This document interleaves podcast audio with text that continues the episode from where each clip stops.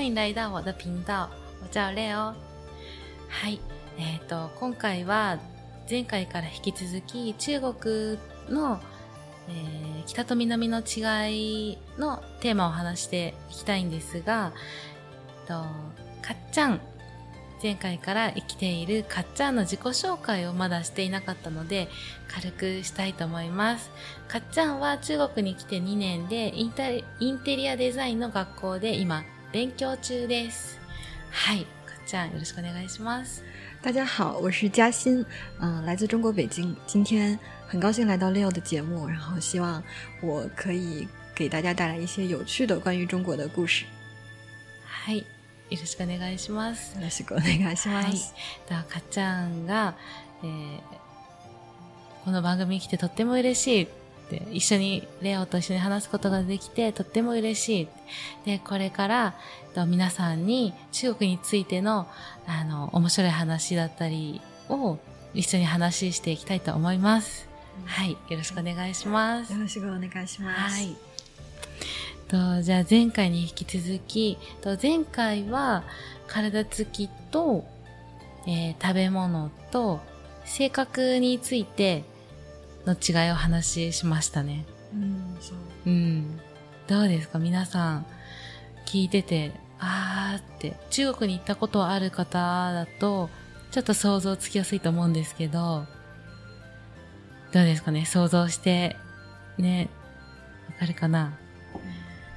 で今日は、生活習慣の違いを話していこうかなって思います。就是在中国有一个就是大家会有这样一个印象，就是南北方买菜的习惯会不一样，买菜的习惯也不一样。对，就是像日本我们买菜都是去超市スーパーみたいな場所で。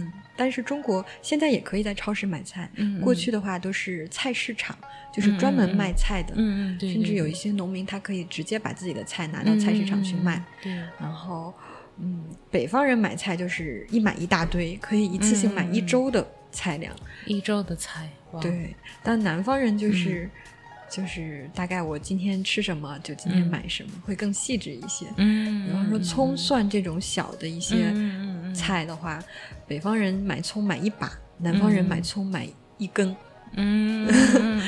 如果南方人这种买菜方式到北方的话，北方人不太愿意这么卖菜给你，因为在北方人的卖菜的大妈眼里，一根葱啊，一头蒜啊是可以免费送给你的，就这么小，你没必要买，我送你了，就这种感觉。这样子啊？对，这个我不知道啊。但是现在的话，大家都去超市买，可能就没有那种人情往来，一点点也可以买，对，也可以买。但是过去北方人因为更讲情感的交换嘛，所以这点小东西我可以直接送你，没必要买，就是这种感觉。那个就是大方的习惯。对对对，这点能体现北方人的大方。啊，这样子啊。へえ。なんとですね、その買い物ですら習慣が違うっていうので、北の方の人はもうだいたい1週間分の野菜をバーッと買って使っていくそうなんですけど、北の方の人は今日の分を反対北の人北方人是会买。你刚好像说反了啊？是吗？是北方人，北方人是一个一个，不是北方人是买一周，对对对对对对对对，北方人是买一周。然后啊，我刚才说是北の人，哦，すみません、私の言い間違えました。北の人の方が1週間で、南の人の方が1日分を買っていく、小さい量で買っていく。这也跟南北方性格差异的不一样，就是北方人大气，一次买一堆；南方人更精致些，精打细算。我今天吃多少就买多少。これも性格の、その前回話した性格から来るものなんですが、北の人はやっぱり気前がいいので、より多くのものを買う。で、北の人の方は計算をしっかりするので、もう今日の分は今日の分っていう感じで、しっかり計算をして買い物をするんですね。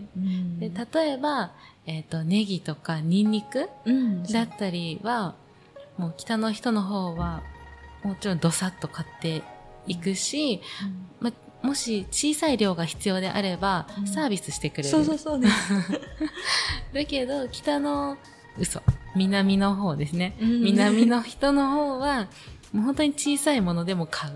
そうです、まあ、とはいえ今はスーパーとか、うん、そのまあ、百貨店、まあ、スーパーですね、うん、スーパーで買う人が増えてるので、うん、小さい量でもしっかり買うんですが、うん、やっぱりその市場とかで買うときは、うん、その雰囲気がありますね。嗯，有一个说法就是，如果像南方人那样，你在北方只买一根葱或者一头蒜的话，卖菜的阿姨会生气。哇，你这太小气了，不给你卖。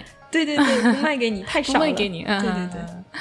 啊，这样子啊，真的，啊、网上有这种流传，确实不是所有，但确实会有这样的人。哇、嗯，例えば南の人が北の方の市場で買い物をするときに、ネギとかニンニクとかを小さい量で。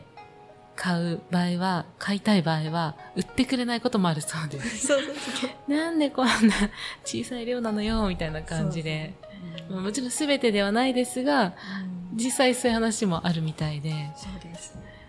なかなか、うん、地域によってそんな差があるとは思わないですね。そう。うん、へえ。じゃあ北の人と南の人でモテるとかモテやすいのはどっちとかあるんですか？其实现在的中国年轻人说的话，还是以性格为主，不会看重你是北方和南方。嗯，但是确实从就是过去人们会有一种普遍印象，就是北方男人会更爷们儿一些。就是更像男人一些，男っぽい、男っぽい、気前がいいからね。南方男人会更像女孩子一样，然后精致细心。你像有一种印象就是南方男人，比方说上海男人会特别疼老婆，上海男人会做饭做家务，这种感觉。然后北方男人好像不怎么做家务，就是过去的印象。现在就是。现在中国的女性地位越来越高啊，对，就是普遍在恋爱关系，在大城市里，就是女性的地位要比男性的地位高一些啊，这样子啊。对，我身边的人都是这种，但不是所有啊，我身边的朋友都是这种恋爱关系。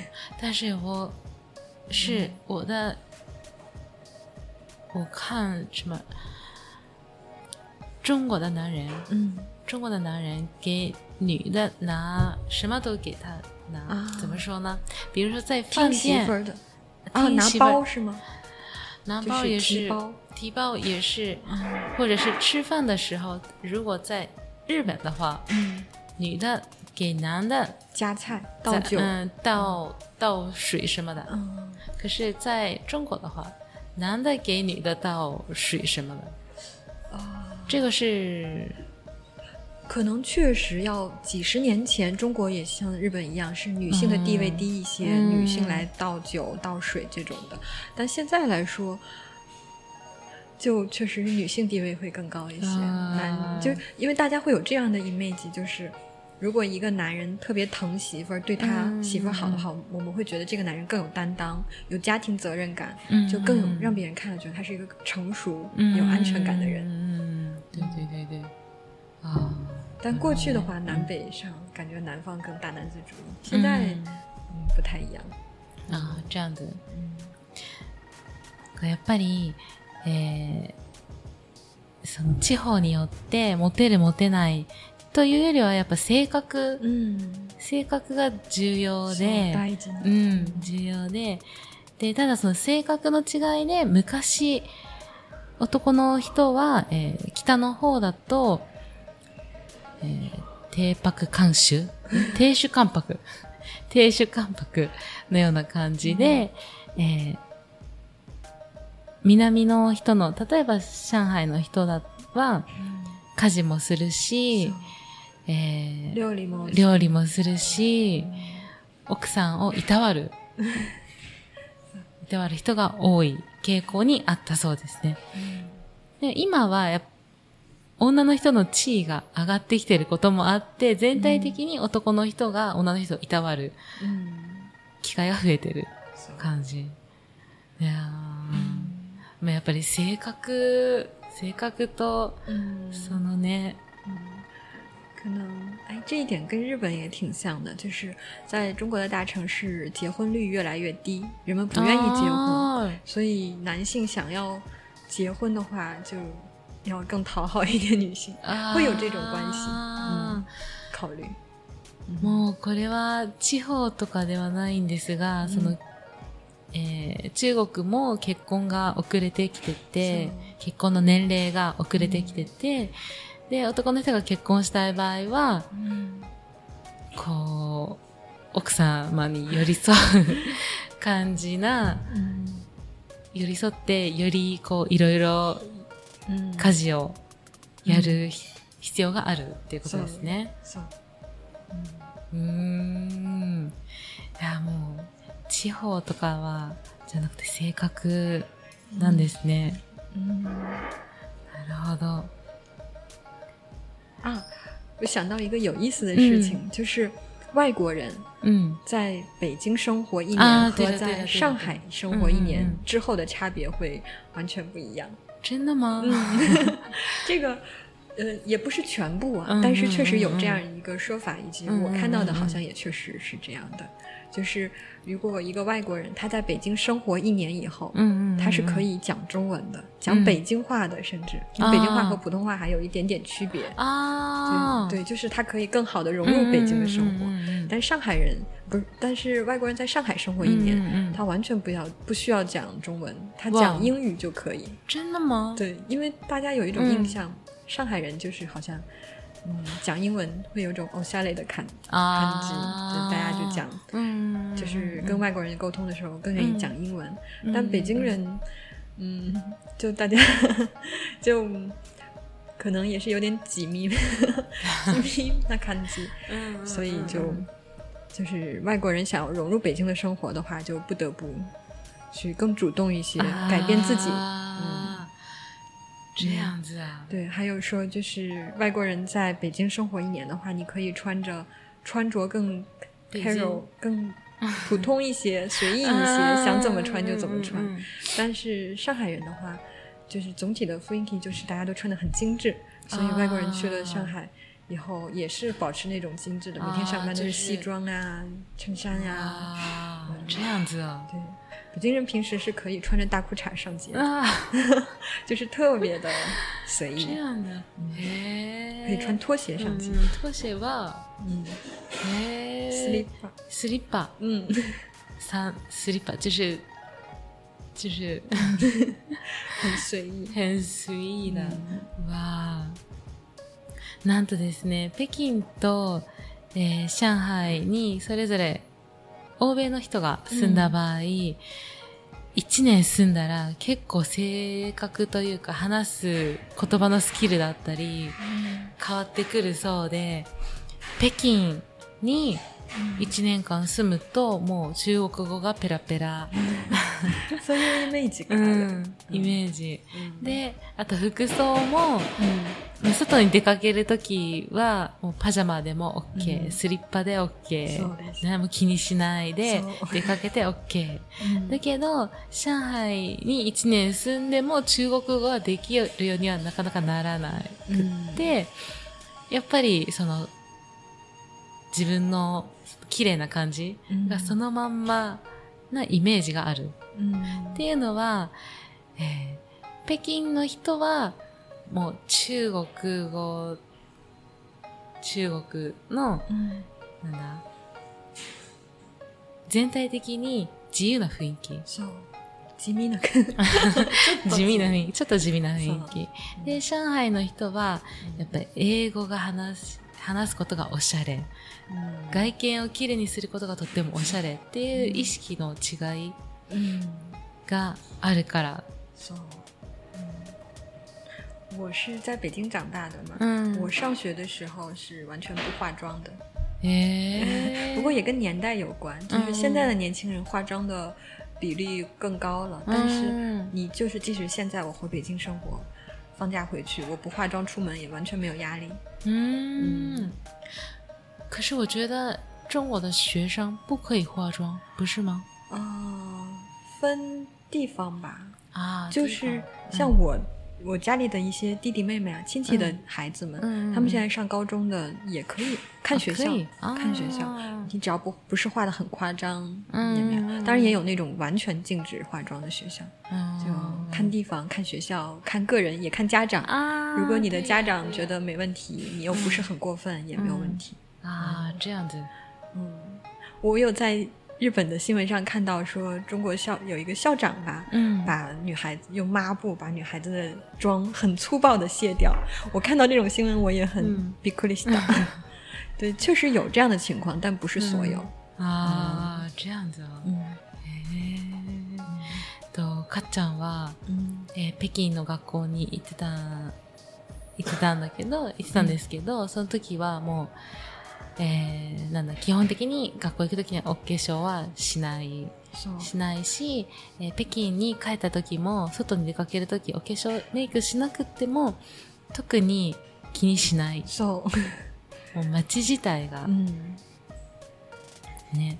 でも如果去上海的话，もし、如果去上海的时候不化妆的话，有点压力，或者是其实我觉得这个现代年轻人来说更多是为了美会出门化妆嘛，但是好像因为我有朋友他的奶奶那边是上海人，好像他就说到奶奶们出门会戴珍珠项链呀，穿得很精致，就是昔的人会更注重自己的外表出门，但北京的老奶奶可能没有这种意识。这样子。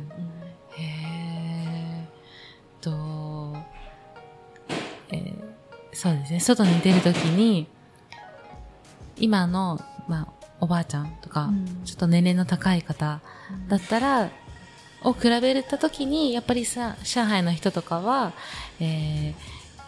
綺麗なアクセサリーをつけて出かけるけど、北京の人はあまり気にしないかなっていう、そのまんま、不是所有人但是有这种印象、そういう全てではないけど、そういうイメージがあるっていう。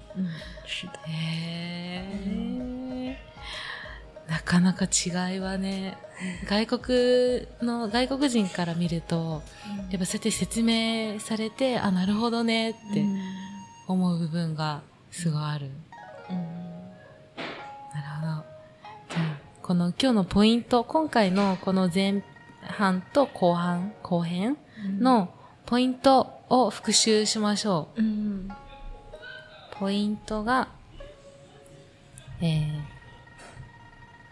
長江、長江、川ですね。はい。じゃあ次。北方人。これが、日本語だと東北の人っていう感じかな。北の方の人を北方人、然后相对的就是南方人、南の方の人、南方人。然后说到过去皇帝选妃喜欢去南方，就有一个词叫江南美人。これが昔みんな皇帝様がその自分の妻だったり子供を産む人を選ぶときに綺麗な人を選んでくるっていう言葉が江南美人。然后就提到皇帝的话就是皇帝、皇帝様。あと天皇、日本だと天皇だったり皇帝。然后皇帝的老婆就是皇后。皇后は天皇様の妻。皇后。然后说到南北的吃的方面的差异，北方人喜欢咸，南方人喜欢甜。咸甜。北の人の方がしょっぱいものを好んで、南の人の方が甘いものを好む。咸、甜、甘い、しょっぱい、甘い。咸、咸、甜。嗯。然后南北的性格差异的话，北方人普遍认为是豪爽，然后南方人会细致一些。性格の違いで、南の人の方が豪爽。嗯。豪爽が、サバッとしてる。サバサバしてる。うん、で、南の人の方が細致。細致。これが、しっかり計算をする。うん、人は人、うちはうちのような感じな、言葉、細致。嗯。然后相应的就是做事风格上，北方人会大方，就是愿意请客；南方人是分得清。分得清。你的是你的，我的是我的那种。嗯。大方、気前がいいですね。